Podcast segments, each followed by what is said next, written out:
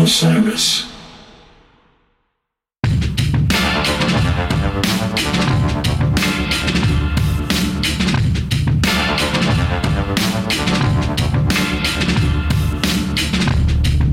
Hey, everybody, this is Eric Krasno, and you are listening to the Plus One podcast. I want to thank everybody that's been listening to the show and sharing it with your friends. Uh, you may have noticed that we've been on a bit of a break, but don't worry, we're not going away.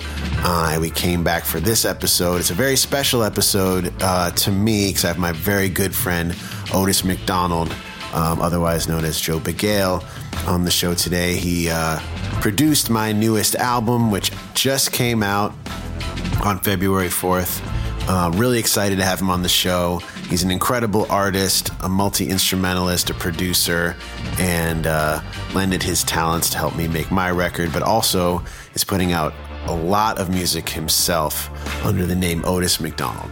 I want to thank everybody that's been supporting me and the new music that I've been putting out. I've been putting out some singles, and now finally the album is here. It's called Always. You can find it on all of the streaming platforms. You can also find vinyl um, at my website, erickrasno.com. And we're going on tour. We're leaving in February. Uh, we're playing Colorado the 18th and 19th, Denver on the 19th at Cervantes.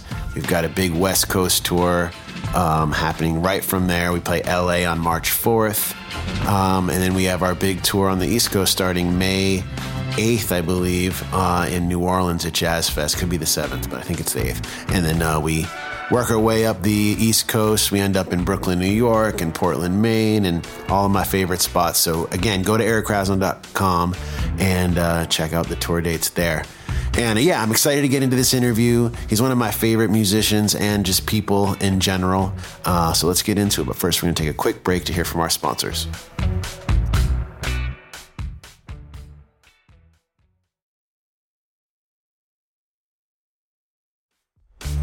All right, he's an amazing producer. He's an engineer. Uh, he plays guitar, bass, keys, drums. I'm so fortunate to have worked with him on my new album, and we're going to be on tour together a good portion of this year. Without further ado, I'd like to welcome today's plus one, Joe Bagale, aka Otis McDonald. So it came out today. It's out, baby. We did it. We did it. it's been a long time coming, and uh, you know, you and I have spent a lot of time looking at each other on screens in the last uh, couple of years making this record. And um, man, I'm just I'm stoked to have you on the show. Finally, we talked about it forever, but I think the timing actually is perfect. Yeah, I think so too, man. We are are celebrating the release uh, of an album that we made together, top to bottom. Um, and uh, I wanted to talk a little bit about that, talk a little bit about how we linked up, the process of making the record, and then I want to get into Otis McDonald, how Joe Bagale became Otis McDonald. Uh, you're a little bit about your process Sure. um, as a musician a- and as a producer. But um, just because it's at the top of my mind and the album came out today, um, I kind of want to hear your version because I've been telling my version a hundred times over the last 'cause I- month or two doing interviews for the album. yeah, Uh, yeah, but sure. I, I, now I want to hear your version a little bit of like the initial link up and how we started making music. Right on, man. Well, uh, well, I'm, you know, so I, I have been a fan of you and and your Soulive brothers um, since I was in high school, and so I, I you know, obviously you were already on my my radar um, for people that not only I looked up to, but cats that you know I was hoping to work with one day. And um, really, it all started the the day before New Year's Eve in 2019. Uh, Will Blades, shout out to Will Blades from the Blades, Assembly. yep. Uh, Will uh, brought over Adam Deitch, another musician who I had looked up to uh, so much since I was in college. You know, for his work with John Scofield and obviously Lettuce and uh, Average White Band, etc. Um, and he brought Deitch over here uh, because he wanted to show Deitch the studio where Herbie had made you know all these classic funk records that we all grew up loving, and uh, and and it went exactly how I was hoping it would go. Is you know we we sit and talk about the studio, and then Deitch was like, "Hey man, you know, can I hear what you do?" And so I started playing him some of my tracks, um, and he just kind of bugged out. And I think he like immediately texted you. He was like, "Yo, you need to link up with Eric Krasno," and I was like, "Fuck yeah, yeah I would love to," you know. And, and then I woke up the next morning after we like rocked out in the studio till five in the morning, and I noticed you had started following me on Instagram like immediately per Right, per right. per Deitch's recommendation. Yeah. And then uh, you know, I, it, those are like awkward moments because I just don't. I don't really. I don't want to fan out too much, you know. But so I just kind of like played it cool and waited. I think until like the end of January 2020, and then I just like sent you a message. It was like, "Hey, man, thank you for following me." And and then we we started messaging each other back and forth like right away, just to you know, just sharing our music with each other. You shared Yeah. your latest album because you had just put out your your The newest Telescope. record, Yeah, the Telescope. Telescope Yep. record, and I had just put out my album People Music, uh, and we both kind of you know we're we're suffering from what was about to come, which was the pandemic, Right. and and our albums really didn't get heard, and and I think we had made tentative plans to just link up because I think you were going to be out here with Oteil playing down the street at the Warfield, and uh, and of course that didn't happen. But when lockdown started, I started just putting up little snippets of these tracks I was getting ready to release, and you responded uh, in a in a direct message to me about one of the tracks. You were like, "Yo, what's up with that one? You know, can I write to it or something?" And then it just got us talking to each other, and um, and then eventually, me and my my track tribe crew, we we started working on this project called Song Aid. Right. Um, and Song Aid for the listeners out there is um, it was a it was a charitable uh, streaming uh, playlist basically that that had all these wonderful artists that donated a track to the cause and all the streams um, that you know all the money that was accumulated for the streams would go to uh, this company WhyHunger this charity out in the East Coast uh, that was helping out you know very strongly during the pandemic both WhyHunger and um, Feeding America. And so I, I asked you if you wanted to do a track and um, and you said, "Yeah, do you want to do it with me?" And uh, and I guess you you were really digging uh, Bob Dylan's "Man in Me" at that time because it was resonating with you because you had just found out your wife was pregnant, Yep. and uh, and you were anticipating, you know, the real job that was coming, which is uh, Yeah. Oh, becoming yeah. a father Yeah. and uh, and I love that song, and I was like, hell yeah, man, and um, and so I I remember I I just said, you know, why don't you just put together like a demo of your vocals and guitar to a click track and just send it to me, and I'll just try to cook something up.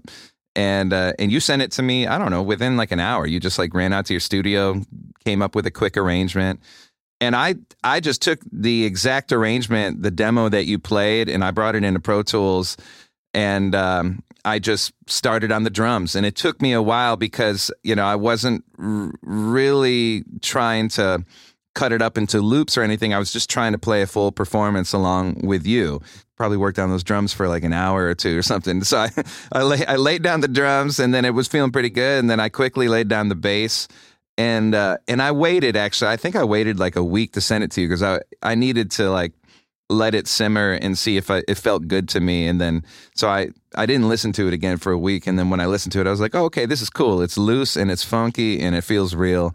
And I sent it back, and I think within like five minutes, you texted me. You were like, "Yo, Yeah. now I got to interject here because I sent that to you thinking like, okay, this is like such a demo. You know what I mean? Like my vocal mm-hmm. and guitar were so simple. And when you sent me that back, I was completely mind blown. You know, like that you Oh, took man. that because uh, I wasn't sure if like you know you'd put a drum like we would recreate it, but you actually used what I sent you and then built Yeah. Mm-hmm. around that. And um, I had never really worked that way. I'd had people send me vocals and I'd worked around those, but I'd never been on the the front end of that. Yeah. And uh, I was so so into it and I instantly started adding, you know, guitars and lead and stuff, the other other backgrounds, and then you added backgrounds and all that different stuff. And um, I just remember thinking instantly, like this should be an album. Like this, this isn't just a Yeah. song. Like, and I, I think I probably sent you, and it got me just demoing, you know, quote unquote, a bunch of the other songs that I had, and then uh, eventually writing, you know, writing. So this is all uh, just to fill people in. You know, this is like right when lockdown happened, basically. Right at the beginning. In the yeah. very beginning, and uh, I was in a new house in a new studio, so I was also like all up in your ear about engineering stuff, Sure, Ableton yeah. stuff. You were all into that Bink Looper thing, and I Yeah. made you FaceTime me for like three hours one day. That was the first time we met. Was Yeah, on it FaceTime. was on yeah, that's right. FaceTime. and um, so we and and and we so we continued to work all like via satellite. But the thing was that when when I listened back to Man in Me, I was like, okay, we created this. You know, via satellite, you know, quote unquote, but it really felt live and it had Mm-hmm. Yeah, a that's right. feel, you know what I mean? And it felt like a band. So yeah, so let me interject. Actually, Yeah, so yeah. That, that it, you know, we finished the track, and it came out, and you were so stoked with the process and and the final outcome of it, and I, you know, I think within a week you were like, "Yo, man, I, you know, I want to make a whole album with you that way," and I was Yeah. just like touched that that that you you felt that good about it and that you wanted to do a whole record that way. And and and back to your point about you sending a demo and not really thinking that that was where the track was gonna you know it was gonna turn into something from that that was the process for the whole record. You would Yeah. send me a demo. Sometimes you would have bass on it. Sometimes there'd be like a drum machine or something like that. Yeah. but the main thing is you had these demo vocals on there and and I found myself what I would do is I would bring it into Ableton and I would I would mute everything except your voice. Uh, and right. sometimes I would leave a guitar in. Sometimes I wouldn't, but sometimes I'd like I'd learn the arrangement, I'd just play to your your singing. Yeah. And and and it was it was it kind of dawned on me that it was like, well that that is what it's about, right? I mean that that is the whole process that I that I've tried to figure out in terms of being a one man band is how to, how can you you know interact with another musician when you're not with that musician in the room and so like the drum parts and or the bass parts or the keyboard parts I mean but specifically the drums were just shaped around your performance Yeah. and I'd say 90% of the vocals on the record was your quote unquote demo vocal Right. and and you were just like, yeah, I'm going to redo that. And then I was like, yeah, let me just like, you know, let me work with what we got here. Like, keep adding guitars and shit. And then I would just mix it and send it back. And you're like, shit, all right, I guess it's done. I'm like, hell yeah. Like, Silence, I think was the second song we worked on. Yeah. And that came together so fast. And uh, and I remember you sending that that demo to me, and I was just like, it had like kind of a straighter drum groove to it. Yeah, But I yeah. was like, oh no, we could we could make this funky like D'Angelo meets like Bill Withers or something like Right, that, you know? yep. And, and uh, yeah, and I think that's. I mean, Man in Me obviously was was really exciting when we did it, but I think I feel like when Silence, when we did Silence, and and it only took us like maybe a week or something like Yeah, that, yeah. to do that track, and you. uh you, I remember you, you fucking calling me after hearing the mix, and you were like bugging out, and I was just thrilled. I was hanging out with my homie Chris McGee. Shout out to Chris, who's a big fan of Soulive, and we used to go see you together, and and he was like freaking out. He was like, "Dude, you're fucking making a record with Eric Krauss," and I'm like, "Hell yeah!" yeah. You know? I mean, shit, that song, I, you're right. That was the song where I was like, okay, this is definitely an album. Um, Yeah. And that's when I started digging up a few of the older tracks, including So Cold. Yep. Um, and Where I Belong was something I'd done kind of recently. That one was like about the move to, or like that was kind of like when I was moving out of New York and I was Yep. like yearning for like nature, you know, Yeah. and, uh, and then a lot of the other ones I wrote during the pandemic, um, related to, you know, starting a family, being in a new place, you know, Yep. um, getting married, and that so that uh, that's another thing that was a huge part of the experience making this record with you is that you had a, a I, I guess Brent was like a one at that time, yeah, he was one, and I had you know a son on the way. So Mm-hmm. beyond just like becoming musical homies, there was like all these other things in our lives that were parallel and we would like so when we'd get on the phone to work on music like we would take three hours to get to working on the music because we'd be talking about everything else Yeah, You we'd be getting to know each other. We had so many similarities, like both coming from the East Coast, Yeah. both coming from uh, musical families, Yeah, uh, you yeah. know, or families that appreciate music. Uh, we both had older brothers, or you have an older brother. Yeah, I have yeah. two older brothers, and and uh, and then yeah, we, and then I I knew about the school that you went to because I had uh, friends in common that went to Hampshire College, and Yeah, yeah. so it was. Um, yeah, and then we both love John Scofield, so you know, we, I think, I oh, think we would amongst a, ma- a million other things. Yeah. I mean, that was Yeah. the cool thing is that we both like came up on like hip hop, but also the Beatles, but also Yep. John Scofield. Yeah, you know, and, and having all of those references, it was so easy to work together because I any reference I pulled out, you knew exactly what I was talking about, or already were doing it. While Yeah. I was saying it, you were like, I was just pulling that up, you know. Yeah, I so there was uh there was such an ease uh, to the flow and then like halfway through the process we started using the pedal or pedal i guess is the correct uh Yeah, yeah, so. pronunciation and it's basically a, a technology that allows us to uh, listen high quality on, in each other's studios while looking at each other so Yep. like while he'd be like creating the drums I could listen along and then I could mute him and then add guitars to the loop I had. And then Yep. we could actually build music somewhat simultaneously at the same time and work together. And we found this, this workflow that was like totally unconventional in, or I, or should I say it was unconventional in 2019, but like today, Yeah. um, is something else. But what I loved about that was you had the comfort of your studio and your things.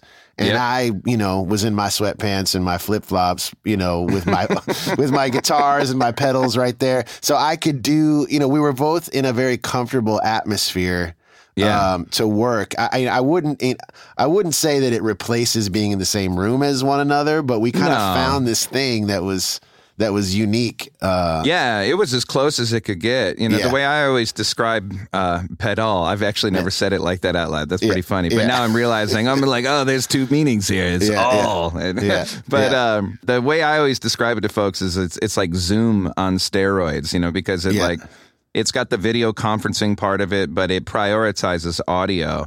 And where like when we're on things like Zoom or Google Chat or whatever, it's like we if we talk at the same time, we'll cancel each other out, right? Because it's like compression. But this thing, this thing doesn't do that. So it literally kind of like felt like we were in the room together, other than the ability to like play at the same time together. Right. Um, but I mean, it couldn't get any closer than that. With like you were saying, with like muting while you're coming up with a part and I'm coming up with a part, and then we unmute and we're like, all right, I got this. Oh, I got this. You were like, bass, the bass part's in the pedal right now, and I'm like, Yeah. just fucking drag it over. I'm like, all right, cool. yeah, we can send audio through it. In a certain way, it made certain things quicker because while you were like working out a part, you know, you could be like, mute me, you know, and then I would like go, I would start working out my part and then I could, I could hear that I could like reference what you were doing, you know what I mean? And Yeah. then come, so it was like we both could be working on like honing individual parts at the same time. That's right. I mean, I would I would argue that it is actually quicker than being Yeah. in the same studio together. Yeah. because because we could do that. You know, Right, and uh, right. it's it's not for everybody. I mean, you have to be able to engineer yourself, which we both do, and so it just it just worked out that way. Right. That you know? was a thing is that you and I are both engineers, producers, so Yeah. and musicians, which was like, you know, which was the whole thing, which is why we talk and nerd out for five hours before getting to anything. So it, it was helpful that we had a fast workflow because we would talk shit for three hours Oh, in the beginning. yeah, I remember. I mean, we we cooked up like I think three songs before we ever met each other in person. Yeah, and when yeah. and when you and I remember that first night you were here. I mean, we were probably drinking some whiskey or something, but we were showing each other so much music. Like, Yeah, I mean, yeah. we recorded like probably you know 20% it, and then the other Yeah. 80% was like yo have you heard this artist have you heard this artist and Yeah, we were just yeah. like bugging out and and just becoming friends really you know and Yeah. it was so I remember I picked you up from the airport and you got in the car and you were like, This is kind of weird, huh? I know we'd already like, logged this like is- seven thousand hours on Face on Zoom or whatever. Um, I know. I but know. uh, but uh, I want to also uh, address the fact that um, you know Otis's uh, home base is is in Studio D at Hyde Street Studios. Um, and uh, originally, the the name of the studio was Wally Heider, hmm and that room or the studio as a whole um, Yeah. gave birth to so many classic records. It might Yeah. be the most iconic studio in the Bay Area. Um, Oh, definitely. yeah, Yeah. American Beauty, The Grateful Dead elements were recorded there. And I don't know if it was the whole record. Yeah, the whole record. The whole was record done was there. Garcia solo record That was done all in my room. in yeah. in in Joe's room. Um, a lot of like the CSNY crew, that whole era of Crosby and and Garcia was in Yep. that room. Um, Yep. But then let's jump to Herbie Hancock and and Headhunters and Thrust and that era of Herbie. So we're talking like two of the cornerstones of like my musical existence were born in that room. So when I, know. got there and kind of started understanding that history and like absorbing the vibes, Yeah. uh, it was that was heavy. I know, man. It's still heavy. I come in here every day and I feel like it's like my job to like, you know, honor all the shit that's happened in these sacred halls, you know. Yeah. I mean, a, a big reason I moved to the Bay, I've been here 19 years now. And so I was 19 I, I I was 19 when I came here and I, I I was lucky enough that my oldest brother was living here at the time, so I had a family connection.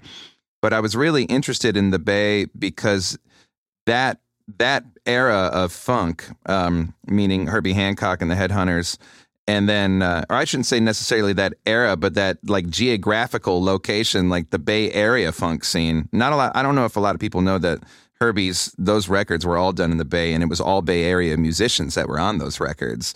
Um, but that also led me to learning about Sly and the Family Stone. So I heard Herbie before I heard Sly. And I think Herbie even references Sly in the liner notes for Thrust, talking about that Bay Area funk sound when he's talking about Yeah. actual proof. Right. And and then I remember my oldest brother Adrian hipping me to Tower of Power. And then I I started hearing this like similarity, even though all those drummers on those records play differently, but they all have this like loose, what they call like linear approach. And and, and it's like it's funky enough to make you dance, but then when you like as a musician just kind of analyze what's going on, it's they're not really always hitting backbeats. They're like almost never hitting backbeats. And it's like, how does this make me dance this way? You know? So I was so drawn to that because I was like, that shit is all coming from the Bay Area. Like, I need to understand this music. And and so I was obsessed with it when I came out here. And then fast forward, you know, 15 years later or 16 years later, and now I, you know, I took over the lease for for the studio in the room where all that shit was made. Well, not the Sly Crazy. stuff, but even Top. I, you know, what is hip was done here. Like that whole second record, the uh, self-titled Tower Power album, was done in this in this building, and some of it done in this room. Soul Vaccination and what soul vaccination was done in there? yeah, dude. Oh my god, I didn't know that. That's Yeah, one of my man. favorite tracks of all time. Soul vaccination Keep you from catching monkeypox. Monkeypox. Ah, when you get the notion, Towers got the potion. You might begin to set yourself in motion.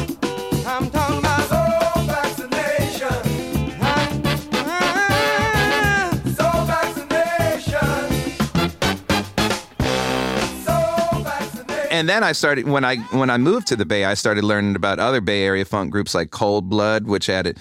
You know, they didn't they never hit it as big as the other ones, but had that similar vibe to it. And then of course the Pointer Sisters, and and then when you start like reading the liner notes, it's like all the same session musicians that are playing on all these records. Right. And then you and then you see that name, David Rubinson, the producer, like you know behind all these records. And so when I first came here to tour the place, and I met the studio manager Jack he was like, "Yeah, man, Studio D. That that was like David Rubinson's like production room. So, like all of those records were done here, and and then one one day, Will Blades brought Mike Clark over here, and he told us even more history of of this room. And uh, and not not only was it you know the room that hosted so many of these recording sessions, but it also happened to be the room where Mike Clark like chanted in in order to get the groove to actual proof right. I think that they were cutting actual proof downstairs in Studio A Right. and uh, and it wasn't working so well. And so Mike excused himself to go to the restroom, and the bathroom is right next to my studio. And he came up here and snuck into the studio, and it was dark in the room, and he just chanted.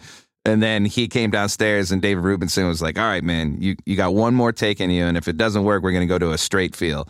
Yeah. And then they nailed it, and then he was like, "Well done, man. You just you just sealed your your moment in history." Right. Wow, it- dude. Yeah, I think Will, crazy. Will Will might have a recording of, of Mike telling that story Telling that behind story? Oh, wow. behind my drum set. You know, That's amazing. But we didn't we didn't know that God made me funky and all that headhunter stuff without Herbie was done in this room too. And, Wow. and Mike told us all and you know, that's like one of the most sampled hip hop breaks of Oh, all yeah. time, you know. Of course. Of and course. uh and the Charlie Brown, the Vince Guaraldi, um, the uh, what is it, the the Thanksgiving special that was done. All all the music was done in this room too. Mike played the drums on that, so, so- right, right. And uh, yeah, man. I mean, and then later too. I mean, Tupac did his Yeah, I first was gonna record say. here. I, I remember being up there seeing the Tupac. I mean, just all all genres. It's just like so much legendary music Yeah. in that room. yeah, we could talk about that for the whole podcast. Yeah, we should. We may have to come back and just do a do a Hyde Street uh, podcast. But Oh, that'd be fun. I, I do want, and then I want to get into, um, you know, your your pathway to to getting to Otis McDonald. But before we get there, um, is there a particular song on the album, on the Always album, that surprised you in terms of like because I have one or I have a couple, but like in terms of where it started and where it ended. Yeah, um, yeah, I have a, I have a couple, but I, I'd say "Hold Tight" is the one. So you came out here to visit me, and you were on your way uh, to camp up in Montana. Yeah, in or- Montana, yeah. And uh, and I loaned you my backpack guitar, my folding right. guitar That's that my right, brother yeah. helped design. And then when you came back, um, you stayed with Justine and I for a couple of nights, and um, you had written that song on that guitar, um, and it and it had a very like campfire singer songwriter vibe, as Yeah. it would when you're around a fucking campfire with an acoustic guitar. it was very literal. Yeah. very literal. And uh, and I remember, you know, you showed it to me, and then you went back home to L.A. and then. Um, you texted me a couple days later and sent me the voice memo, that same recording you showed me. And you were like, man, can you make this like soulful? Yeah, And uh, yeah. he's like, because it, right now it's a little too like kumbaya or something Yeah, like that. yeah, you know? yeah. And uh, I was like, sure, man, you know, let, let me work with it. And and that was like around end of August, getting into September at that point. Yeah. And uh, and so you you left me with it, and the first thing I did is I I just came up with um like a six eight, you know, drum groove, you know, just very gospel like. You know, something like "How Does It Feel" or something like that by Yeah. D'Angelo. You know, I think I sent it back. To, I might have sent you back the drums. Yeah, you did. I remember I started messing around with it over the over your drums at, at Yeah. one point initially. and this is this uh, you know is what it means to me or this is why it's meaningful to me but you sent it back to me and i started working on it and and it happened to be when lauren went into to birth with with lewis you yeah, know yeah, yeah. and uh or into labor, sorry, Yeah, into yeah, birth. yeah. uh, so she went into labor. So you were in the hospital, and I'm sitting here working on this track. And uh, I laid down some piano and I laid down bass, and I was just like trying to really make it gospelly and soulful. And then, uh, and Will Blades happened to be in town. I was like, "Man, Will, you want to throw down some organ on this?" And and he was like, "Yeah, sure." Yeah, and, he killed it, by the way. He Yeah. he just brought it to the the Yeah. the next level Yeah. and uh and then I I I sent it back to you and i think i might have like put a scratch lead vocal just to give you a couple of ideas or something Yeah. and uh and then yeah i was like dude we made this while you know while you were having your son Yeah, yeah, while yeah. your son was literally being birthed and, Yeah. and i remember you just like wrote me back and i think you you might have said you were in tears or something and Well, yeah, that that song is you know about becoming a dad. I and I, when I went on that Montana trip, I was hanging out with one of my good friends, uh, Kevin Vilkin, and you know now that I'm putting the record out, I'm actually want to dedicate that song to his his dad. His dad um, and I hung really really tight on that trip. And uh, I'm good friends with both of his sons, Jeff Vilkin, and he just kind of like took me around with him fishing the whole time. And he, he wasn't like talking directly to me saying like okay now that you're becoming a dad this is this and this is that you know what i mean? He was just like dropping these little nuggets of daddom on me. Because both his kids, well, both of his kids are like people I really admire in what they do and who they are as people. So, and I was just kind of absorbing uh, some of his some of his wisdom, and some of the lines were direct quotes. Like uh, might be, you know, like like it was kind of funny, but like the traversing up the hill, because like Oh, yeah. like you know we were hiking up these hills, and it was like, oh well, if you you know how to get up that hill, right? You just got to go side to side, you know. Or he'd be like, you know, all these little. So there's all these little hidden literal things that are broader have broader meaning in the song. Oh, And, yeah, uh, man. So and, and unfortunately, a few months ago, he actually passed away suddenly. That's right. And That's right. Uh, it was it really hit me hard. But then it kind of all came from full circle that like obviously this song was not only about having a child, but kind of you know a dedication to him. Yeah. But um, so I but what, yeah, when I came back, um, and it's it's I actually kind of forgot that you worked on it while we were actually giving birth to Lewis. But Yeah. that that song um is probably the most meaningful song on the record to me. Um, and what you did f- to it was really amazing because, like you said, I was kind of playing it like ding, jinga, jinga, jing, jinga, jinga, jing, jinga, jinga, Yeah. jing. And I was singing it like that, which is just not stylistically me, like as far as a performer. You know what I mean? Yeah. Like, like I don't, I don't see myself performing it on stage like that. But yeah, I, but then I I couldn't get out of that zone. I couldn't get out of the zone of jing, jinga, jinga, jing, jinga, ding, you know. So once you flipped it and I and I came away from it for a while, then I kind of reapproached it, um, and it became kind of my favorite track. Yeah. you know, in And the end. And Uh, once you once you put down your lead vocals, you you let me really go uh, go wild with the background vocals. Yeah, and yeah. and uh, and and I and I thank you because I, I I had a lot of fun doing that. I was like, Yeah. all right, yeah, I'm gonna go for it this time. Yeah, yeah. know? I love I love how that came out. Um, yeah, me too, man. Me and too. uh, and then always with you is like kind of those two kind of go together. Um, Yeah. and that was one of the earliest ones because most of them kind of happened in order, but then that Yeah. one was an early one that then we kind of came back to. Um, and uh, there's there's so many subtle things. Like a lot of most of the record is pretty straightforward. It's like drums, bass, piano, organ, there's some horns. Uh, always with you, we got deeper into intricacies. Um, Yeah, and I remember yeah. that one's the one that we spent the most time, I'd say, mixing and and editing. Yeah, and we yeah we were and we were on pedal the whole time. Yeah, yeah. working working on that. Yeah. Yeah, because it had so many layers to it. So many. I mean, the demo or whatever you want to call it that you had sent me already had a lot of layers. I think Yeah. you were working with a percussionist on uh, on the original version of it, or Yeah, yeah. There was like, or maybe that was you. I don't know. There was like I think it was cajon me playing playing cajon, and then my buddy had sang with me, Coford, Alex Coford, and uh, on uh, some of it, and then at the very, I think it was towards the end of it, I added, I I asked Victoria to sing on it, Yeah, and she just like crushed it. Yeah, I mean, she brought it to a whole new level because of the the air that is in her voice. Like, Yeah, yeah. I remember you the first time I heard Victoria was that first time you came here to the studio and you played Yeah. me that song "Drama" and I like lost my shit. I was like, this is like one of the greatest pop songs I've ever heard. right yeah, here. yeah, she's It's like- incredible. yeah, and and the, just the quality of her voice, it's like it immediately draws you in. And so the fact that you had her not only singing on top of the harmonies with you, like and you can feel the presence just because of that air in her voice, but then you featured her on that last verse, and it just like. I mean, it just it kind of makes me weep a little bit. I, I listened to the whole album last night, right when it came out, and Yeah. like when it got to that moment, I was just like, I had, I got chills. You know, just Yeah. just this, the same way I felt the first time I heard it.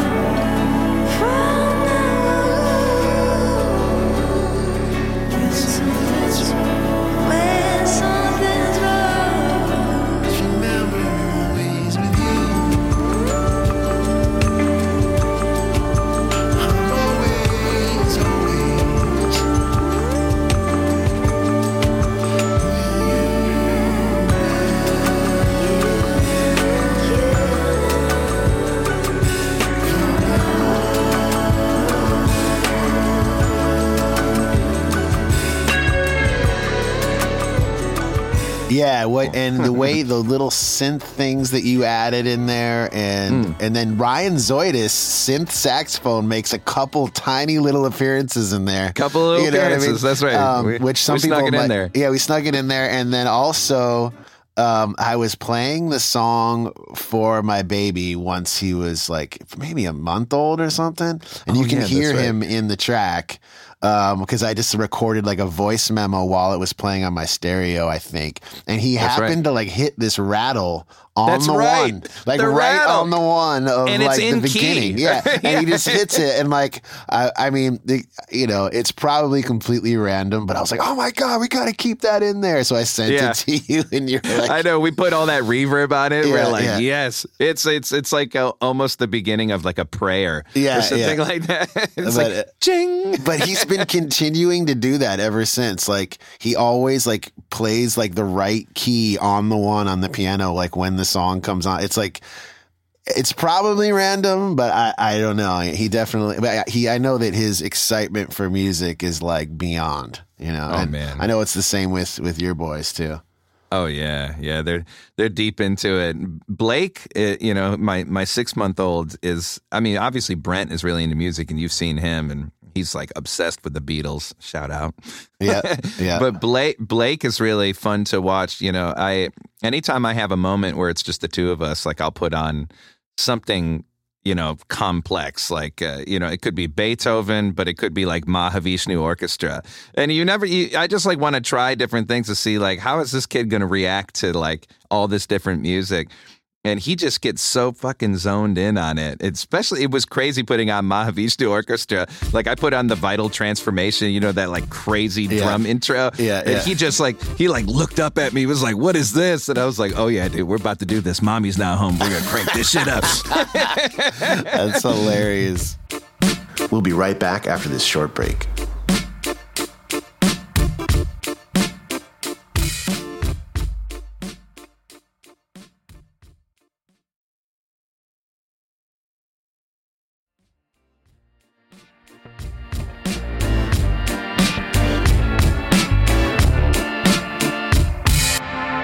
Right. Well, I want to I want to shift gears and uh, get into get into Otis McDonald over here. Uh, who- So so people that don't know Over here. if you don't mind, I need to explain that your real name's Joe Bagale, and it's always like hard for me because I call you Joe, but then people know you as Otis.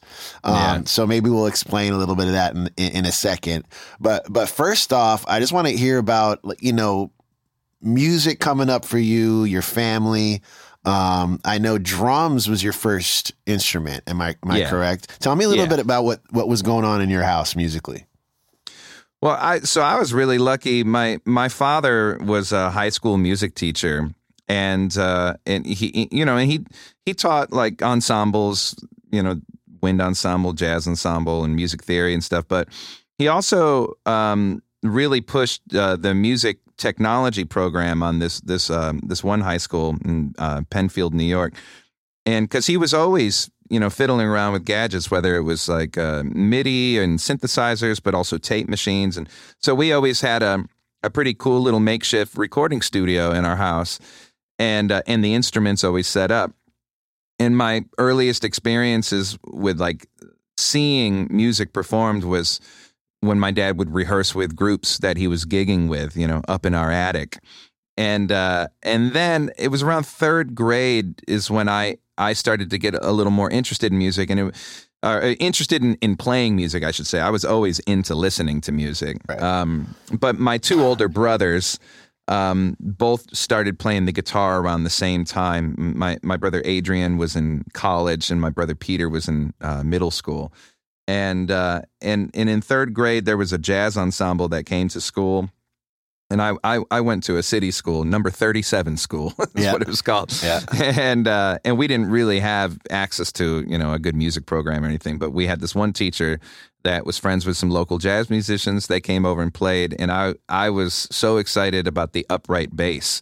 I thought that thing was so cool. And I came home from school and I told my brother Adrian, I was like, man, I want to play the bass. I saw the bass today. And he was like, yeah, well, your brother and I both play the guitar, so you should, maybe you should play the drums. I was Right. like, well, okay, you know, just doing whatever my brother told me. So he, he brought me upstairs and he showed me just a basic rock pattern.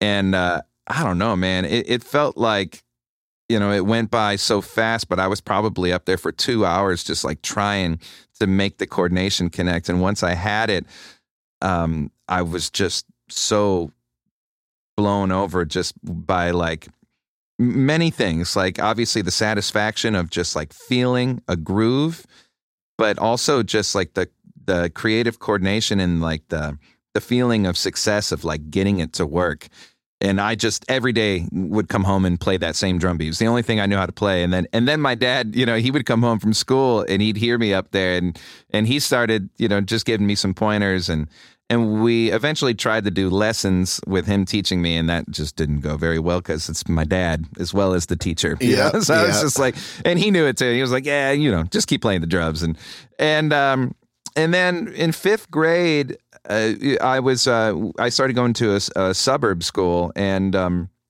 and we had a, a band program and it was introduced in fifth grade and i wanted to play percussion but you know all the kids wanted to play percussion and then i was interested in playing the saxophone because bill clinton was president and i saw him play sax on arsenio hall and i was like well i want to play sax you know? But everybody wanted to play saxophone.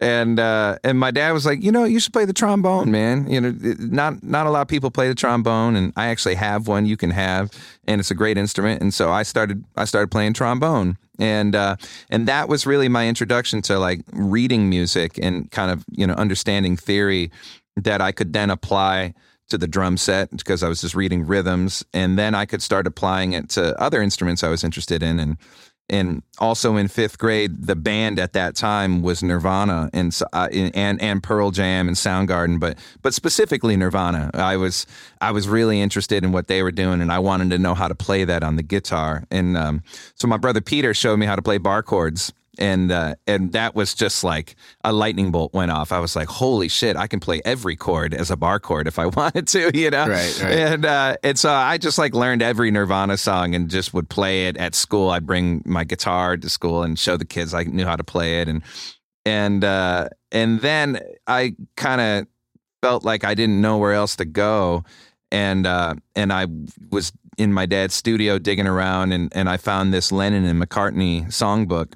And it had the little chord charts at the top, you know, like the little diagrams that Yeah, shows you yeah. where your fingers go. Yeah. And so I, I think the very first song I tried to learn how to play was Mother Nature's Son off of uh, the White Album. And so I would have been in sixth grade at this time. And, uh, and that was it, man. I just started just learning all these different Beatles tunes and, and then, uh, and then I was al- also very interested in the bass because, like, why not? You know, when we Yeah. had one around. Yeah. So I started playing the bass, and then I started teaching myself how to play the piano, and that was all in middle school. And uh, and then my dad showed me the tape machine, and actually I have this tape machine right here next to me. It's this Wow. Fostex, this Fostex eight track reel to reel, and uh, and I told my dad I'd written a song, and he was like, "Oh yeah," he was like, "Well, well you know, let's let's record it." And uh, so he showed me how the tape machine worked really quickly, and then he just left me alone, and uh, and I laid down drums, and then I heard the drums back and and it sucked. And so I laid it down again and I I kept doing it until I could get it, but that first moment that I I played guitar over my drums, I and then I heard it all come back together. I was just like holy shit, this is the coolest thing in the world. Like you can Yeah.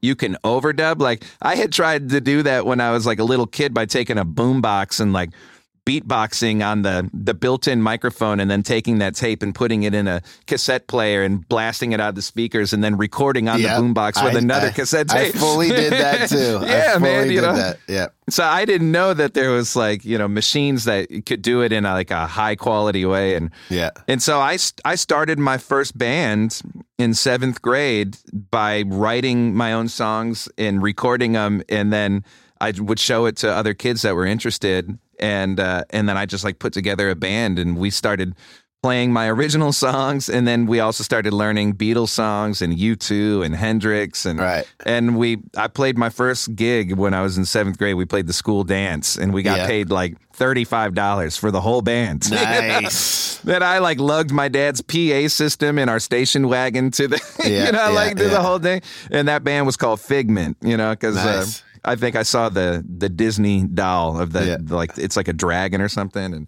and uh, and we just started playing like, you know, kids started having parties. We play like bar mitzvahs and shit like that. You know, You playing drums?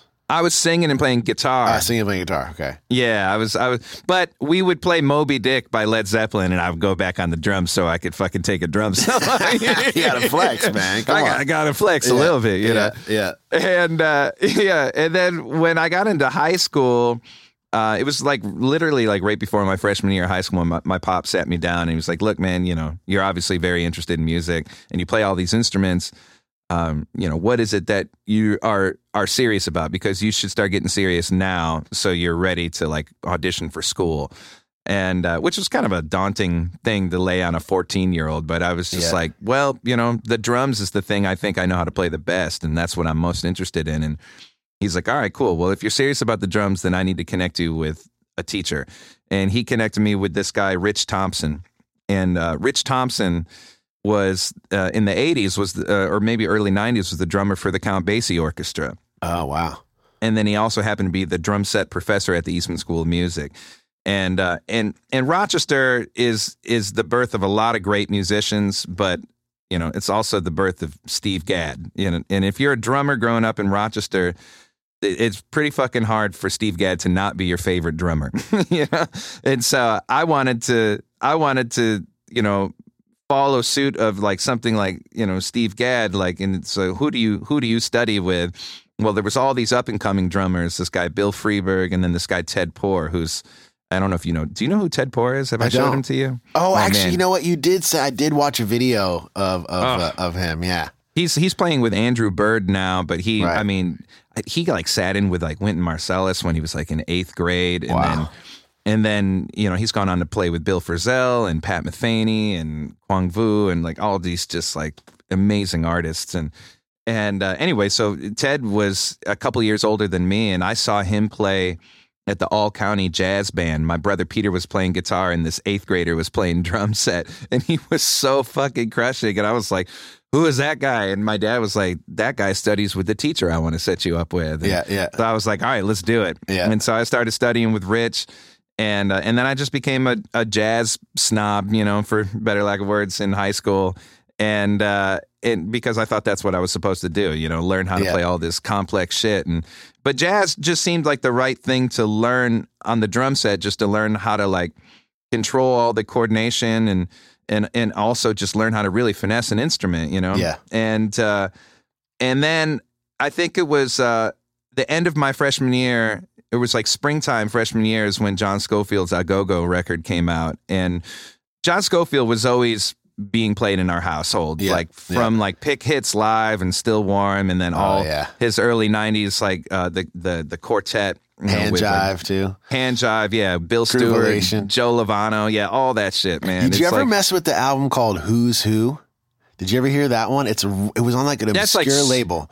It was in the Yeah. seven, late seventies. It's Steve Jordan on drums, like as like a teenager, I think. Oh, it's Steve Jordan. I'm pretty sure it's yeah. And it was uh, Gary Grainger on bass. oh yeah, and he went on. He still he continued to play with Sco in the yeah, 80s. and, and he Yeah. was in the Dennis Chambers band too. But the That's one right. the that record is a, is kind of slept on, but it's killing.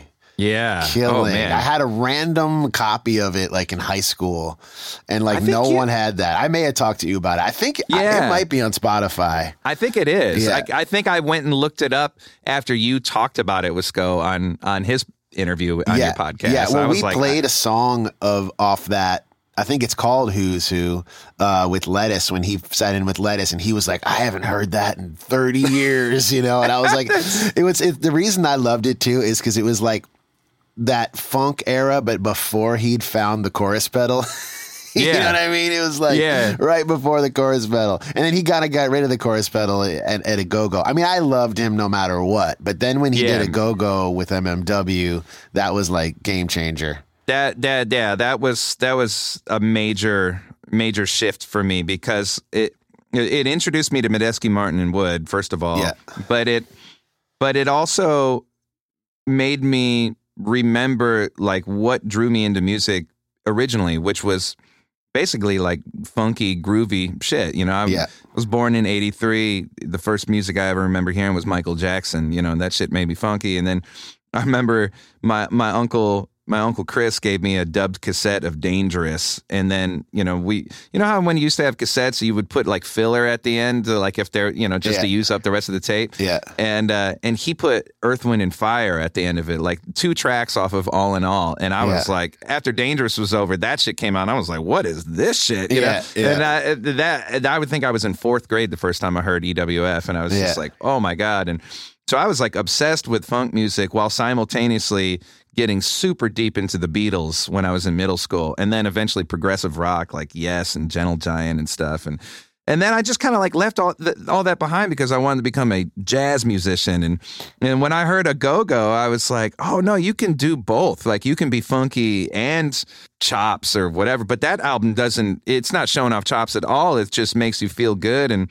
And I remember the first time I heard that song "Chank," I was I'd never I'd never heard "Cold Sweat" before by James Brown. Wow, I heard, really? Okay. I heard "Chank" first. You know? Wow, crazy, And I was and I because I I mean I knew like a couple of hits by James Brown, but I I never really dug into his stuff. Yeah. But that that was like my gateway into James Brown because I remember Scofield had a website at the time, and the internet was still kind of brand new to us. It, like, Yeah. and this is '98. Yeah. And I remember going to the John Scofield website and he had handwritten charts for that album that you could print and it was like Sco's handwriting Yeah. and I could print out I could print it out on my dad's printer and and I remember looking at the Chank chart that he had written. It was like a lead sheet and it said cold sweat type groove and I was like well what is cold sweat? You know and I had to like look that up and uh and Google wasn't around so I had to like ask around you know Yeah. did anybody know what cold sweat is you know and then Yeah. I found out Cold Sweat was a James Brown tune, and I heard that. And then, so fucking fall of 98, Scofield comes to Rochester with Medeski, Martin, and Wood. However, Billy Martin Clyde was. Yeah, I know. Yeah. I so Billy Martin wasn't there Yeah. because his his his wife was having a baby, and, and they had. Clyde Stubblefield on Yeah, drums, the yeah. cold sweat guy, and I was just like, holy shit, you know. Yeah. And then uh, you know, I I was like w- anticipating like when is the next John Scofield record going to come out? You know, Yeah. sophomore year or whatever. And uh, and I don't think another album came out until maybe my junior year of high school. But what happened is fucking Soulive came out, and Yeah, I was yeah. like, oh my god, more organ and funk and guitar, like And Scofield was probably on that, right? Was it turned out that you heard? Yeah.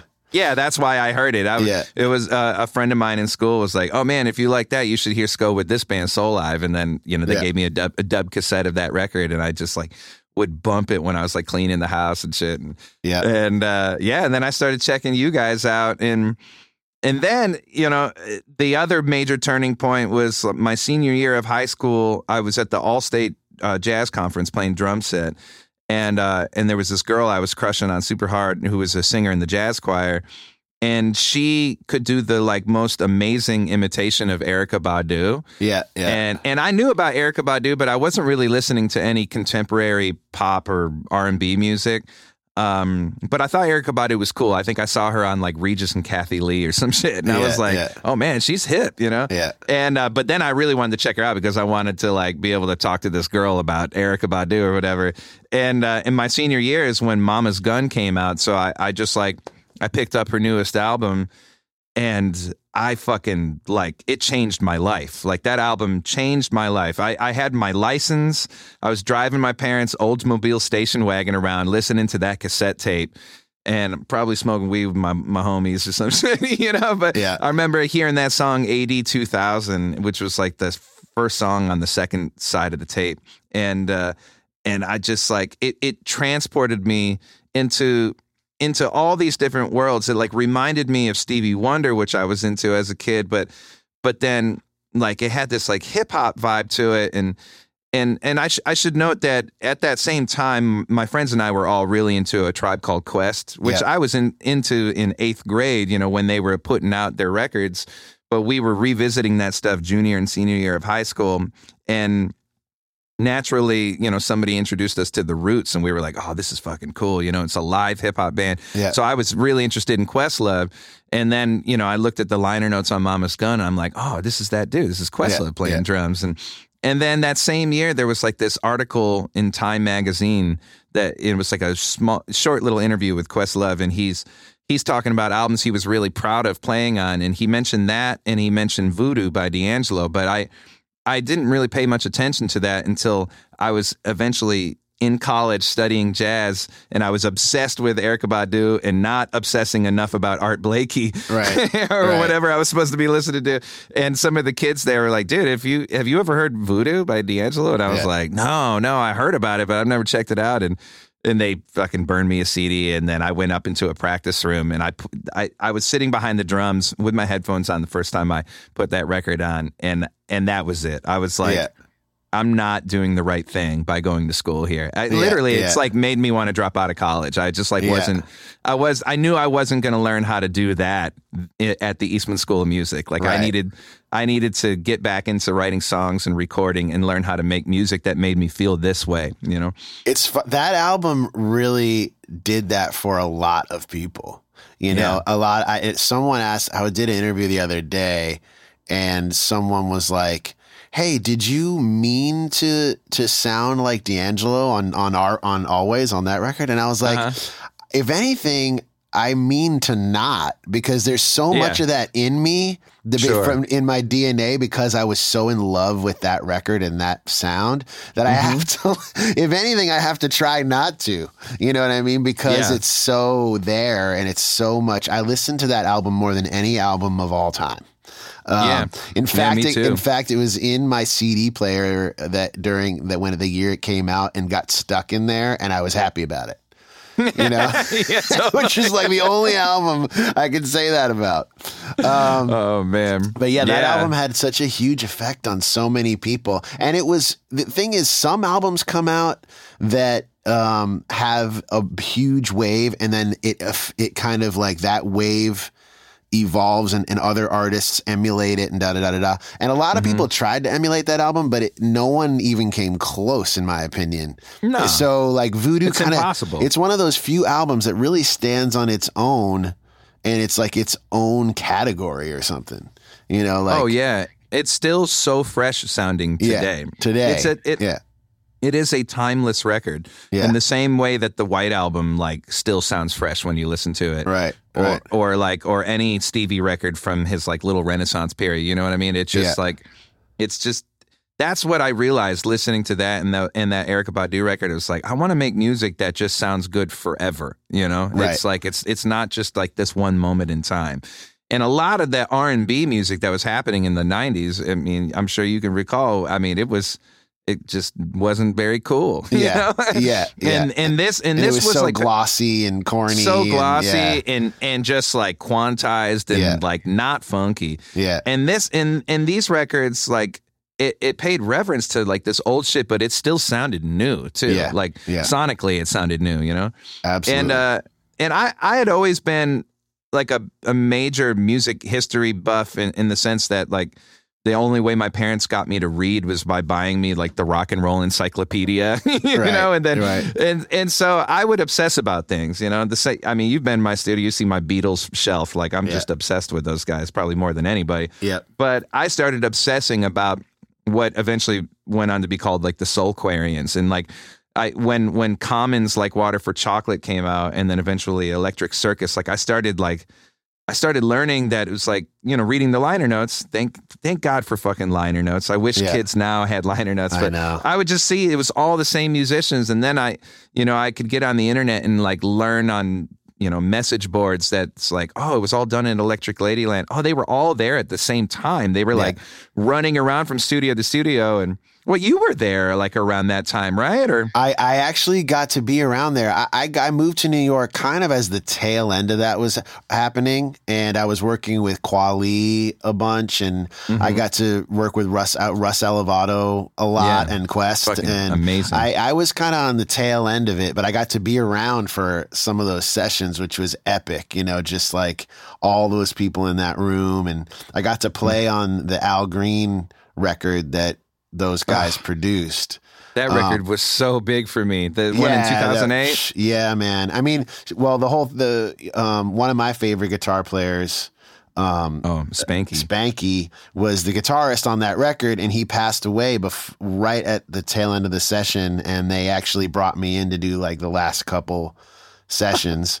Um, That's amazing. I'm sorry. I don't mean to laugh. I'm just like I'm just kind of blown away that I didn't even know you were on that rec. I mean, you've told me this before, but like I remember the first time you told me that I was like, "What?"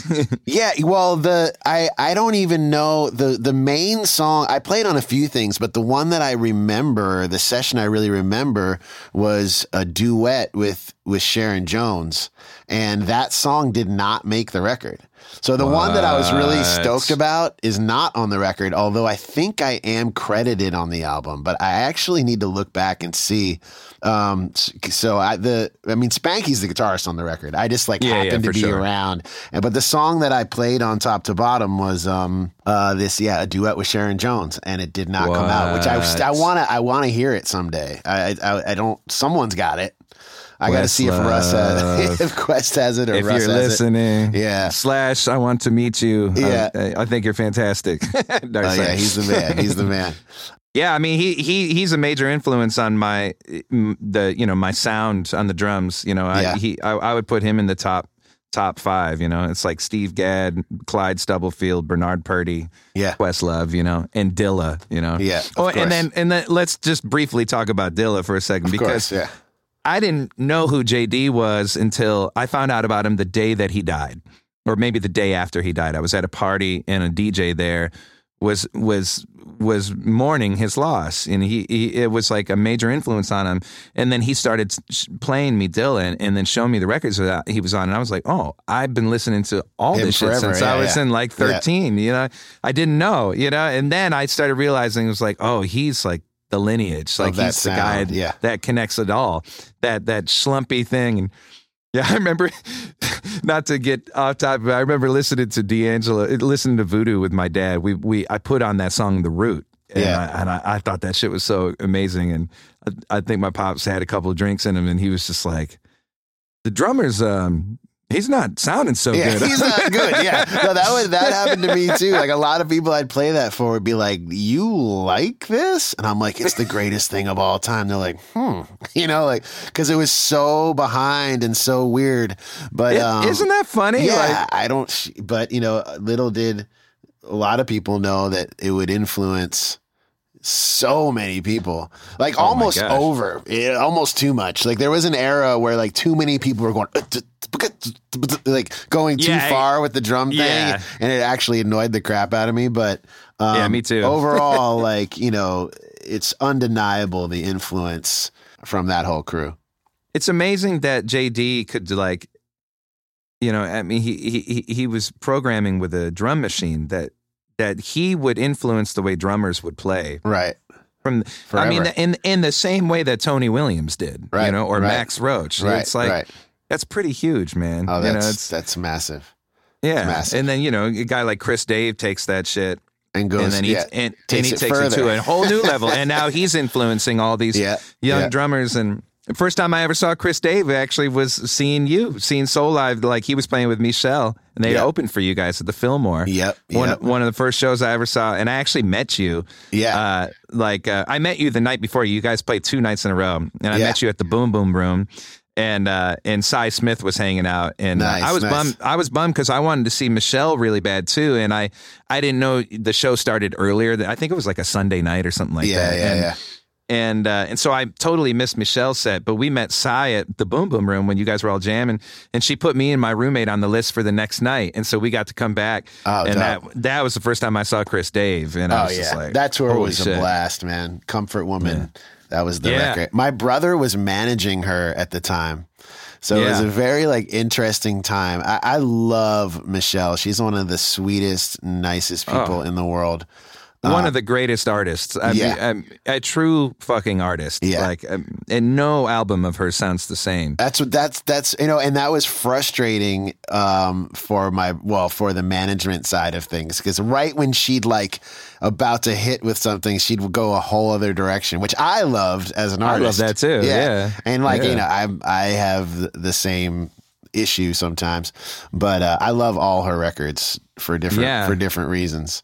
Right, right before I moved out here, somebody introduced me to her. Um, I mean, I had known, I, I knew that hit that she did with John Cougar Mellencamp because Right, it was like yeah. on, on MTV all the yeah, time, yeah. you know. but that was really all I knew about her. And then um, it was right before I moved out here. A friend uh, hipped me to Cookie the Anthropological mixtape. And, like, Yeah, and, yeah. And uh, and that that I moved out here listening to that record a bunch. I would carry it, and I had my Discman. Yeah. I'd be on on this not the subway, but they call it the Muni out here. You know, on my way to my waiting on tables job, listening to that record and. And then, uh, and then, Comfort Woman came out like uh, the day that you guys were playing that show at the Fillmore. That was like the release day of it. Yeah, And yeah. so I was obsessed with that. But Cookie the Anthropological mixtape was also made in this fucking Oh, studio that? I'm sitting in Oh, right now. Yeah, yeah. So that was kind of full I- circle for me. I actually got to be there for a lot of the uh, Comfort Woman Woman sessions, just because my brother was managing her, and I had a room in that studio in Chungking. We had uh, Oh. one of the rooms, and she was recording it next door. So I was just in there, like watching and listening, like while they were making that record, which was awesome. And Bob Power mixed that. Um, Oh, he did. I yeah. didn't know that. Yeah, he ended Oh. up mixing our record or a couple of ours, the songs from the record we were working on at that time too. And I became good friends with him, and he was like a hero um, for me yeah. at that time. So that was that was awesome. Um, Amazing. But yeah, those are those. That was a fun tour. I remember that Fillmore show specifically because someone gave me some pot butter. And I like put it on something thinking it was thinking it was like, you know, oh, I won't even feel this. And I got so I was high for like three days. uh, but yeah, that, that's I don't. But I remember it was that night because I gave some to Chris Dave, and he had like twice as much as me, and he was like, Oh, "What you talking shit. about?" Please stick around. We'll be right back after this short break.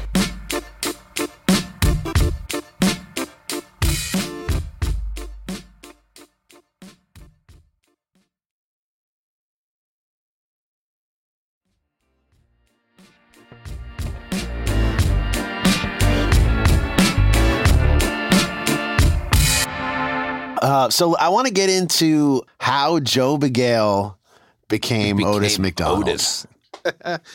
well, so it was around 2000. It was 2013. So from 2012 to basically the end of 2013, I I, I uh, sang lead vocals and played uh, keyboards for Mickey Hart. Uh, and that was kind of a full circle thing. Like uh, Yeah. I used to listen to the Dead when I was a kid, and of course, being a drummer, who didn't listen to Planet Drums? You know, when you were a Yeah. kid in the Yeah. '90s. And so I got to go out and and, and also play with some of my um, heroes. You know, from the jam band days, like Dave Schools was in the band, and and then Sikiru Adepoju on the talking drum. It was. So I got to do that for two years and play all these great Dead songs, and also even get to play with guys like Bob and and uh, and Billy as well, and at the Fillmore. you know, Wow, it's yeah. crazy. And uh, and then that took me out on the road for a couple of years, and and I don't know if you've ever experienced it. I'm sure you've experienced this before, but um, you know, when you're like a local musician in town. And then you go out on tour, everybody just kind of assumes you're just gone. Like that's Yeah, it. yeah. You're not a part of the scene. And so when I came back, I couldn't really get any gigs, you know, because all these other drummers were getting the gigs. And so I was just, you know, trying to figure out how am I going to make money because basically all the money I had made on those tours I spent on Justine and and and my wedding. You know, we we had this beautiful wedding down in Mexico and invited our family down and and so yeah, we were out of cash and um one of my my uh, close buddies who I actually met at that same Allstate Jazz Conference where I met that girl that was into Erykah Badu. My buddy Mike, Can King Canyon. What's up, son? Yeah, yeah, yeah, yeah. Uh, Mike uh, Mike had just um, gotten a job at Google and uh, and specifically at YouTube. And uh, he was a part of the team that was putting together the YouTube audio library and uh, and all the people on that team were just reaching out to people that were in their network of musicians to create original content or I'm sorry, original music that could be um, distributed on YouTube's platform for video creators to use in their videos royalty free. I was like obviously down because I you know I wanted to get some money to make original music, but the thing that was so enticing to me was that not only was I going to be paid for my work, but also I was going to get full credit for it. So anytime somebody downloaded a track from the audio, the audio library, it would say my name next to it in their iTunes library or whatever. Um, and uh, so I made 10 tracks for him. Everybody got tried out with 10 tracks. It was like kind of an audition, you know? Right. and uh, and I had made ten Joe Bagale tracks, and in my mind, I you know I okay at this point I had put out two Joe Bagale records. I didn't even really talk about that, but that's Yeah. okay, you know. so I I you know was also out here trying to make it as a singer songwriter and and just you know have the Joe Bagale band and do my thing, but uh, I thought of these 10 tracks as being my third album but they were it was going to be an instrumental album and I was going to like you know put all these tracks out there and tell all my fans that you know here's the order of the album now go download the tracks and put it together yourself you know Right, right. to, to all, to all you know 20 fans I had or whatever Yeah, yeah, you know? yeah.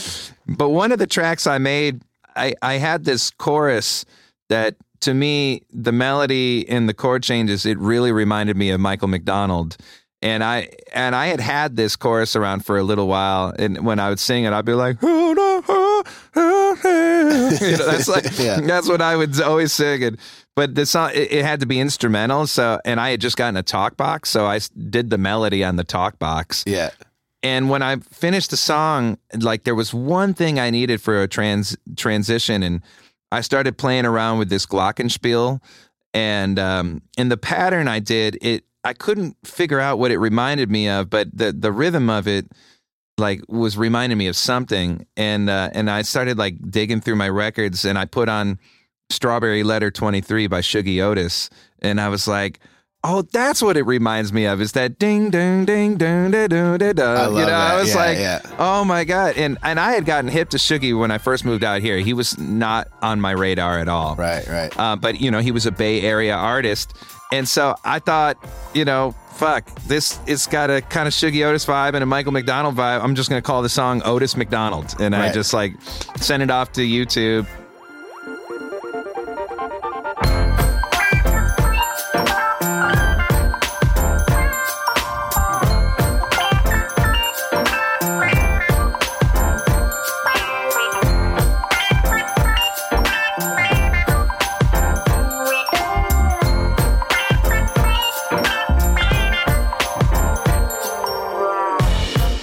Then that song got used in this video of this girl, like this cute girl, like smiling at the camera, and then a fucking spider crawls out of her mouth. And it, like, it immediately got like a million views. And then I just started seeing the Joe Bagale YouTube channel just started getting subscriber after subscriber. And I, it Yeah. like was going viral. And I was like, holy shit, this thing works, you know, this, Yeah. this type of distribution. And, and uh, and so then YouTube came back to me and they were like, "Hey, we'd love for you to make some more tracks.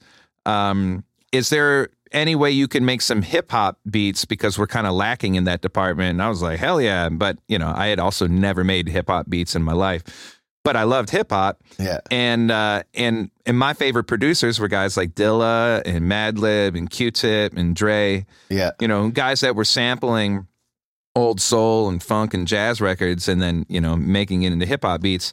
But I couldn't do that because these are royalty free. So I just decided why not make my own samples? Because the, the music I had been putting out as Joe Bagale was like soulful and funky and jazzy. Like I knew how to make that kind of music. Maybe I could take these little fragments of ideas that I had and just put it in a sampler and try to find something new Right. and uh, and the first time I did that, it was uh, it, it that was a major like lightning bolt or lightning bolt or light bulb, you Yeah, know, like yeah, one of the two going off in my head, and I was like, "Whoa, uh, this thing sampling is like a composition tool for me," you know, Yeah. and and uh, you know, it's like it's so daunting to to like sit down and write a song and I had been working at that for a long time, and but like just sitting down at a piano or a guitar and being like, I I, I want to write a song, figure it all out, and then go record it. Eh, You know, by the time you finish that song, there's been so much procrastinating and that like a lot of times I just don't like the song at the at the end of it Right. because I've worked on it so hard and so to to come up with like a quick little idea which I had just thousands of ideas all the time just Yeah. in my voice memos I could just take this little idea. Well, so it became a practice. Like I would wake up in the morning, I'd grab my Bob Dylan song lyric book, and I'd tell Justine, like, flip to a random page and find a line that you like.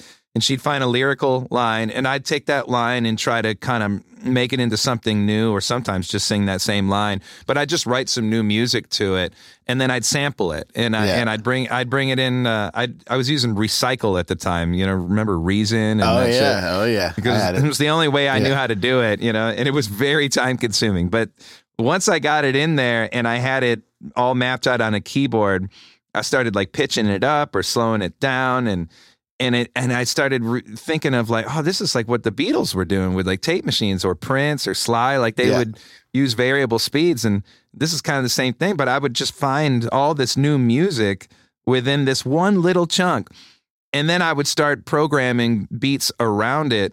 And so this one little thing just ended up acting as like a conductor for me. And I just got to play to it as if I was a session musician or playing in a band. Yeah. And then I just all of a sudden had like 30 tracks. And I and and it was so different than any Joe Bagale tracks I'd ever put out, including those instrumentals I had sold to YouTube Right, right.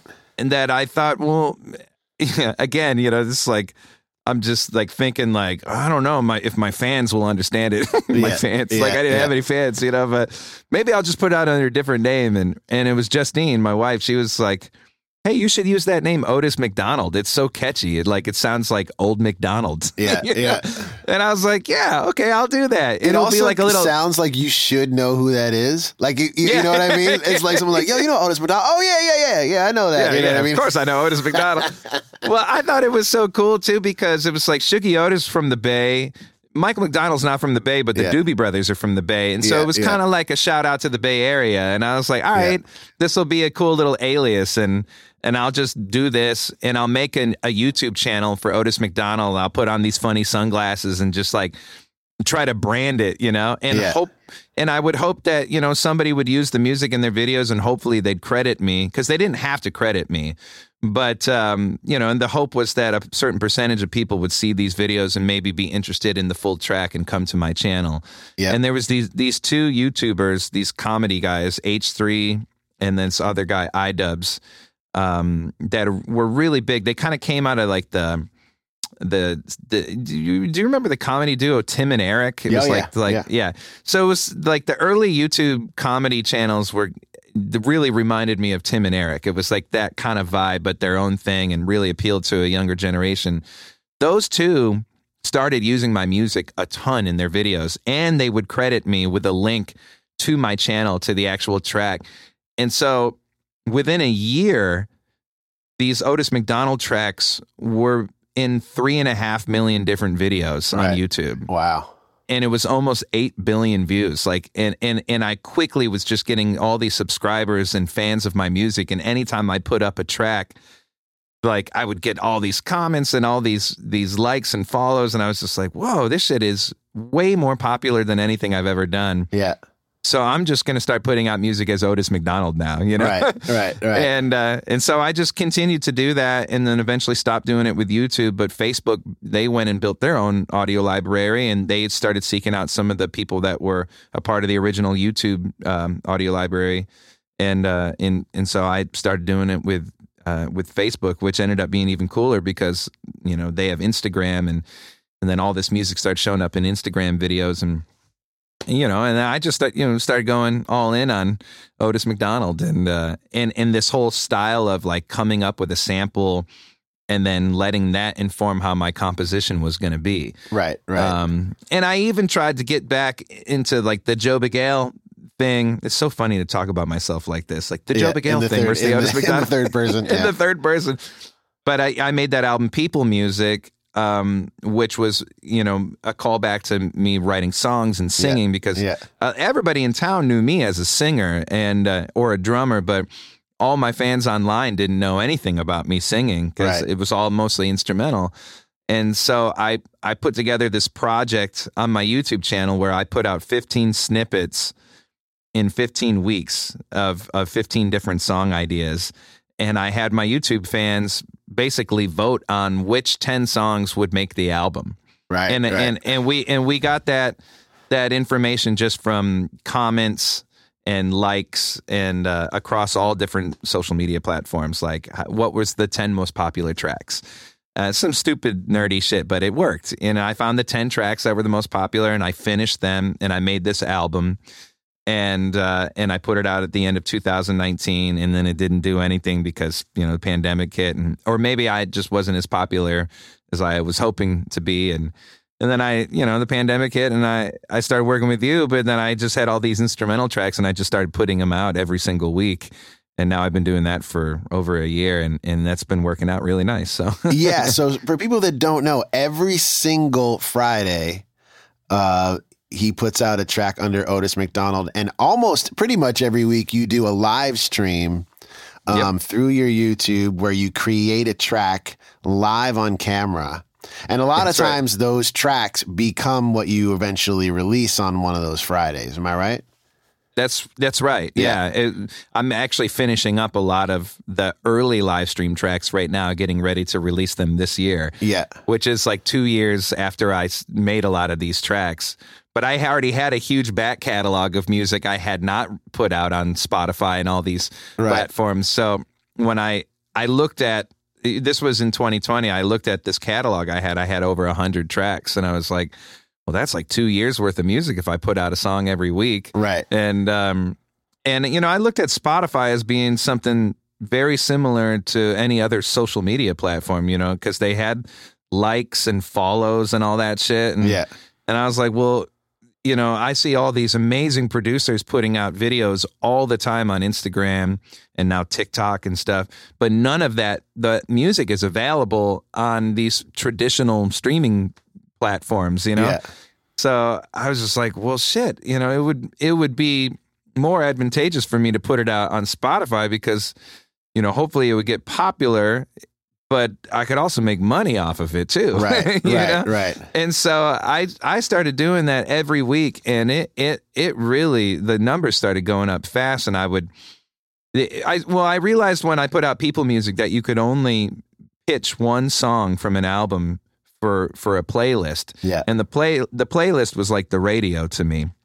And that is essentially what these streaming yeah. services are, right? Is the radio. Yeah. Um and so I realized that if I put out a track uh, as a single, I could always pitch it.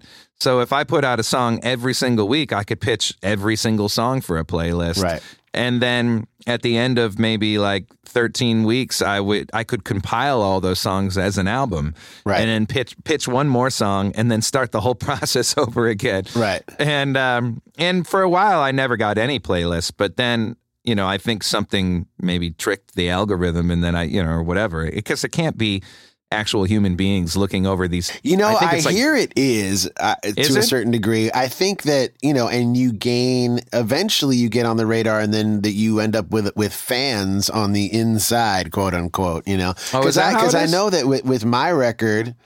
Um, or with our record, I actually try, took a page out of your book because I was like, you know, I just want to be able. So like four or five, four of the singles came out before the record did, and by mm-hmm. the third one, they started catching uh, playlists because it right out the be- out the gate, they may not know me, and they may not know what my like. They may know me from Soulive, you know what sure. I mean, but they may not know me as an artist. So I think that that um that that strategy does work of like I mean, either way, right now in the current day, consistency is like everything. Um, in terms of being an artist and, and manip- I don't want to say manipulating, but utilizing uh, the streaming services and, and, and all that, you know? Yeah. I mean, dude, it's like the, I mean, at home, I, I still listen to records. I, I, I still prefer to put on an album and commit to a side, but the like it, it it would it would be silly to not recognize that streaming services is uh, you know something like Spotify is like the greatest you know source of music distribution that has ever existed. Right, you know the fact right. the fact that I carry all these records around in my pocket on my phone and I could pull up anything yep. and listen to it it's incredible, but it's incredible as a listener, but as as an independent artist who doesn't have a label or doesn't have a publisher that just wants to put out music, I can just upload it myself and then the whole world can listen to my music. Like yeah. I, it's incredible. And It is incredible. It's a little, it becomes harder for people to find things, but also easier at the same time. But it's such a mm-hmm. sea of music that comes out every week or every day for that matter. Um, you know, Yeah. and obviously, I think my biggest um, complaint is, you know, what we, the actual percentages that we get as artists um, on plays and whatnot. But I, al- you also have to think about this: that like, you know, when you when someone bought a CD from me ten years ago, they could play it a bazillion times, and I got paid that one time. Now, if someone plays it a bazillion times, I'm getting paid every time. You know, That's it's just, right. It's just that we, I think it should be higher. I know we all think it should be higher, but I also, to be honest, think that maybe we, it should be a higher price to get it. You know what I mean? It should, I- like Steve Jordan uh, said uh, at one point when I was listening to his podcast with uh, with maybe it was with Marc Maron or someone. He was like, the current state, you know, at the time Spotify was ten bucks a month. He's like, that's like going into Whole Foods, giving them ten bucks and ransacking the entire store. You know what I mean? Dude, that is a great analogy. Actually, You know? it's yeah. Why not? Why not charge? I, I would I would happily pay twenty dollars a month. Yeah. for to have access to every To every song, you recording know? that's ever happened. You but know? I also think there's a lot that, you know, obviously there's a huge thing going on with Spotify right now, people taking their music off. But I think the conversation is directed in the wrong place. I, I really think the conversation should be more about compensating artists better and also the way that, that the labels and the middlemen are situated. And, you know, cause I, I, I agree that streaming services on as a whole, um, does create a lot of opportunity for us, you know? Well, I think I think it the the system that is put in place right now uh, again is I think it's it is really built for an independent artist. Right. Um, I think you know the the people that are are making a big shout about uh, you know not being compensated appropriately are are are a lot of times are artists that were signed to these record deals back in the 60s or 70s where you know the concept of streaming w- was never around you know and and so these these rates that were negotiated was based on the dollar amount of a physical sale and when that breaks down to like taking half a penny and having to to break that into like what the label gets, what the publisher gets, you know, what the writers get. Of course the artists aren't making shit on it, you know. But somebody like me, like I don't have a deal with anybody. I pay twenty dollars a year to DistroKid, Yeah. and I can I can upload as much music as I want, and I keep hundred percent of the royalties. The thing that dawned on me was when I was looking at r- what you get paid on on like uh, terrestrial radio, right? It's so like say I I had a track and it was on a on a big major radio station and played at a at a great time, you know, and and it was for like it, it it did one spin and there was like an audience of like eight million people that heard that track, right? And and you what what ends up happening is you end up getting paid around like 250 300 dollars which is obviously a lot more than half of a penny however like you were saying earlier if 8 million people streamed my song i would make about $32000 you know Yeah, so it's yeah. like it's it, would I like to be compensated more? Fuck yeah, but I'm not complaining about it. Yeah. And uh, and and I I think that the problem is is that labels and publishers, who by the way are have equity in these companies. Right. That's the only way that's way. the other thing. yeah. that's So yeah, Spotify doesn't make a lot of money. I mean, they barely break even every year as a company. Yeah. s- uh, but you know, the only way they can license all these giant catalogs is by giving equity to the labels. So the Yeah. labels own the fucking thing and they get paid every quarter for all the streaming.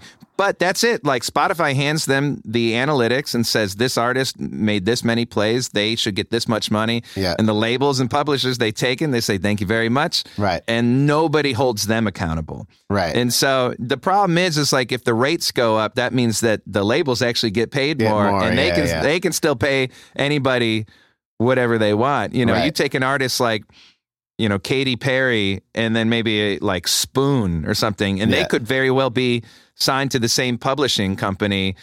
and they could very well have the same amount of streams. Spoon could maybe even have more streams than Katy Perry because we're talking about it's worldwide, right? You know, everybody has access to it. But do you think Spoon's going to make as much money as Katy Perry? You know, it's Right, like when right. it comes down to who's paying them, they're like, fuck no, Katy Perry's turning on the, she's keeping the lights on, you know, Right, with all her deals with makeup companies or whatever. I don't know. You know, I'm not trying to shit talk Katy Perry or whatever, you know? I- I think for an artist like you, where you know you are staying creative all the time and putting out such an, a consistent amount of high quality work, you know, so th- I think that's it's really you know you uh, it's made for someone like you, where It like is. you know you uh, are you can put out music every Friday and you can consistently do that. So it's been inspiring to watch how you do it, and also like how you're skilled on on a lot of levels. Not many people I know have that musical ability and uh, are soulful with what they do, but also as technical uh, as you are in terms of like you can make videos, edit your videos, you mix, you master, you do all these things, and you work super super hard. Um, and as as as a result, uh, you know you, you've seen your fan base grow um, on Spotify, social media, and all these things.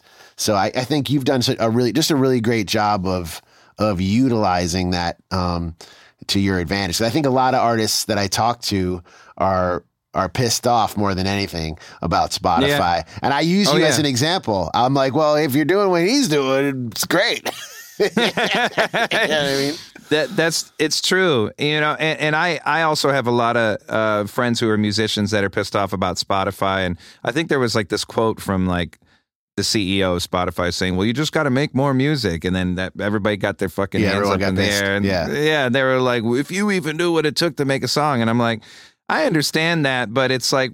You can record a track on your phone, and if you're committed to making it sound good, you can make it sound good. Like Yeah. it is our job as musicians to to make it work and make recordings like Yeah. and to make a track a week is not that it's not asking too much if this is what your job that's is what you do. Yeah. and and you know my, when my, my wife and I started having kids that is what really motivated me Yeah, I, I yeah. was just like you know these guys are dependent on me succeeding and i'm going to come to this studio and i'm going to work nine to five like like i would if i was clocking in you know that Yeah. that's a liberty we have as artists is that we don't have to clock in and that's like the only job that i know where people don't have to clock in it's Yeah. like and I and I and I used to, when I was just a gigging musician, I would wake up some days and not do shit. You know, I'd watch just like every episode of The Wire. You know, and then be like, all right, go to my two hour gig, get paid a Mm-hmm. Hundred bucks, and feel Yeah. good about it. You know, yeah, yeah. and now I'm just like, I, I want to get as much shit done as possible and then clock out and go hang out with my family. Exactly. And um, yeah. there's two artists that like really motivated me um, in in regards to being you know trying to be prolific and put out a lot of content. And One of them is Prince. Mhm. And you know, and you recall like when Prince had those battles with Warner Brothers, it's because they wouldn't release music at the rate that he wanted to put it out. Yeah. and he was constantly in the studio grinding coming up with new shit. And and he couldn't put it out. And they wouldn't put it out. And that's why he painted slave on his face and shit. Yeah, and then yeah. he changed his name and then and left Warner Brothers and started NPG Music Club. But then the other artist is Dilla. Now Dilla it's like we are obviously seeing with the years since he's passed how much music that guy made. Yeah. Like he just nonstop. Now I'm reading that book that just came out, Dilla Yeah, Time. yeah, and, yeah. and it's like he literally would wake up in the morning, didn't matter how late he was up. You know, he would get up at seven o'clock in the morning. He would clean his records. He'd dust his gear. He'd start making beats from nine to noon. He'd Yeah. ta- take a long lunch. He'd come back from three to nine p.m. Yeah. make more beats. It was Yeah. his job, man. It's yeah, like yeah. and and that's that's what it is for me but you know if i don't want to go the tr- traditional route and sign with a label and i'm it's not out of the question it's just that I, nobody's ever approached me about it and so i'm just trying to make it work so if i if i want to make it work i got to do all the things that a label would do for me and that's making videos that's posting on social media that's uploading to distrokid i mean it is it is so much work and uh, and and I, now I'm at the point where I don't have enough time to just sit down and make music. which is really all I want to do. Yeah. Uh, and that's why these live streams have been really a big saving grace for me. It's because it's it's it's a it's a point every week. It's the scheduled time that I know I'm going to make something new that Right. I can then release, and the fans can watch it. And um, and and you know, and it's it. I have this kind of interesting way and this workflow that I've figured out since I've been in the studio with Ableton, and it's fun to show people that it's like it's almost a performance, but I'm multi-track recording, but I'm just like having I'm just having fun and I'm not being a perfectionist at all and and I think, you know, having these deadlines with these tech companies, you know, providing music for their audio library, it that was a major game changer for me where I would have liberty to work on an album for 3 years before, but now all of a sudden I have to give them 30 tracks in 3 months. It's like I'd never worked that fast ever and had to write, record, mix and master and do it all. Like at the end of like 3 months I was like, "Holy shit, I just made 30 tracks. I've never Yeah. made that much music in my life. Like I can do this. I just don't have to procrastinate or, you know, Yeah, yeah. it's like uh, uh, in in the great words of Quincy Jones, there's no no time for paralysis by analysis. You know, Right, It's- right, I was right. just like, just make it, move on, like.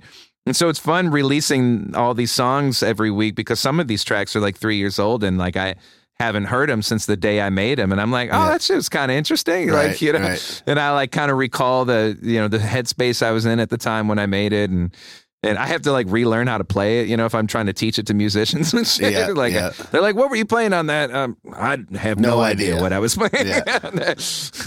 Uh, well, it's been an inspiration for me to like watch that whole thing build and um and making this record with you is like you know one of the greatest things that I've ever been able to do, man. So I really really appreciate you and appreciate you taking the time to do the podcast. And Oh, man, we're about we're about to go on the road together. We're about to play some music live. I can't believe it, man. Yeah, and I'm playing bass. Yeah. So to those of you guys that don't know, Joe's the bassist uh, in the touring band, The Assembly, and uh, we, uh, shout out to Curtis Kelly, James the Eighth, Will Blades, and uh, we're going on tour with one of my favorite singers and artists, Son Little. Son Um, Little. and he's he's amazing. So. Uh, all the tour dates are, are up on my site. And why don't you just give us a rundown of where they can find you? It's at Otis McDonald on Instagram. Uh, Yep. Yeah, yeah. It's Otis. I'm on Facebook, Instagram. I'm on um, uh, Twitch, although I never really. Well, I live stream on Twitch now. Yeah. you know, I'm starting to get there. Twitter, I never do shit on Twitter, but you Yeah. can follow me if you want. and TikTok, I'm on TikTok. Now. He's on now. TikTok. Um, all the kids are on I TikTok. wish I but- could. I wish I could understand TikTok. I just can't. yeah, I can't But, uh, figure it out. But yeah. the YouTube channel is the one The I always channel recommend. is great. He Yeah. does a live stream every Thursday. Am I right? every There'll Thursday. probably be a bit of a break during the the tour. Yeah, well, I'm actually gonna. I'm trying to archive uh, live streams that that uh, my intern can actually. Um, Oh, so he can make it go play live. while while we're Oh, on nice. stage. That Nice. can be going live. You know, I'm I'm hoping. I'm trying to get it done, but I got to learn Cool. all this damn music. So Yeah, yeah, yep. I feel you. Uh, yeah. So our tour starts February 18th, I think, in Fort Collins, and 19th in Denver, and we go all the way around uh, the West Coast. LA's March 4th. Um, then we got the East Coast in in May. So uh, we'll be out there. We'll be Man, out there I doing this thing. I can't wait, man. And and you know, we we've we've talked and sent love letters over our Instagram and shit to each other, but I, I cannot express to you how much it, it has meant to me to work with you, man. And you have like you've really introduced me to I mean, so many musicians that I've been listening to for like half of my life, including yourself. And it's um it's been such an honor to like to get to know you as a human, but also just to like to make music with you know one of one of my favorite artists, man. Oh, man, and, I and- and appreciate to, that. to go out on the road with you, I mean, it's a dream, dude. It's it's really cool. I can't wait to to play the, these songs live. Um, it's just going to be, man. I'm just I'm getting really really excited about it. Me so too, uh, we'll be checking in from the road. We'll be Instagramming and doing all that type of crap. Um, but for now, um, we will bid you adieu, Otis, Joe. You're the man. Thank you so much. Thank you, Kraz. All right, brother. All right, bro. Peace. Want to thank Joe, aka Otis, for being on the show today. Always a blast talking music with him and hanging. Um, we're going to do it a little bit differently today. We're going to play two tracks. We're going to play one track that Otis just put out called El Joe, um, and you can find that on his own Spotify page. But But I'm also going to play a track off of the new album we created together, Always, and that one is called Hold Tight.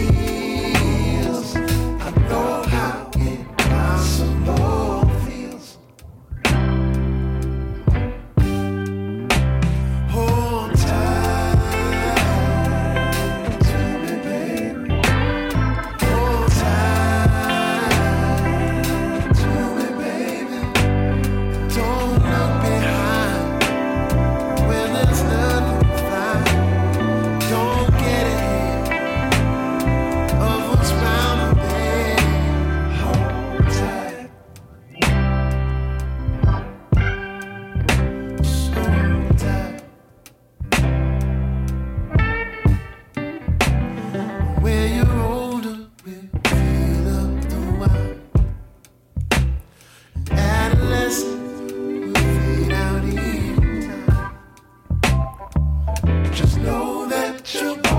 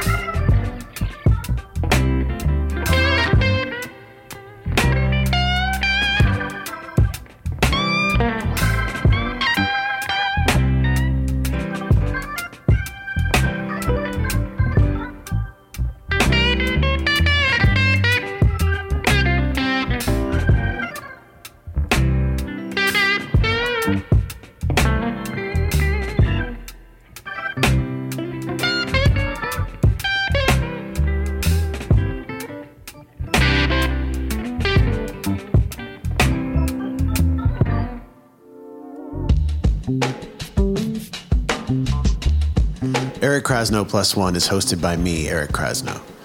Executive producers are RJB and Christina Collins. Audio production by Matt Dwyer. Produced by myself and Ben Baruch of 1111 Group. All original music is by me, and most of which are instrumentals from my album, Telescope, under the artist name Kraz. This podcast is presented by Osiris Media. If you'd like to get in touch with us, email Kraz plus one at Gmail. That's K R A Z P L U S O N E at gmail.com. Send me some questions. Maybe I'll answer them on air. Send me suggestions of other guests you'd like to hear on the show. Thanks again for tuning in. I'll see you next time.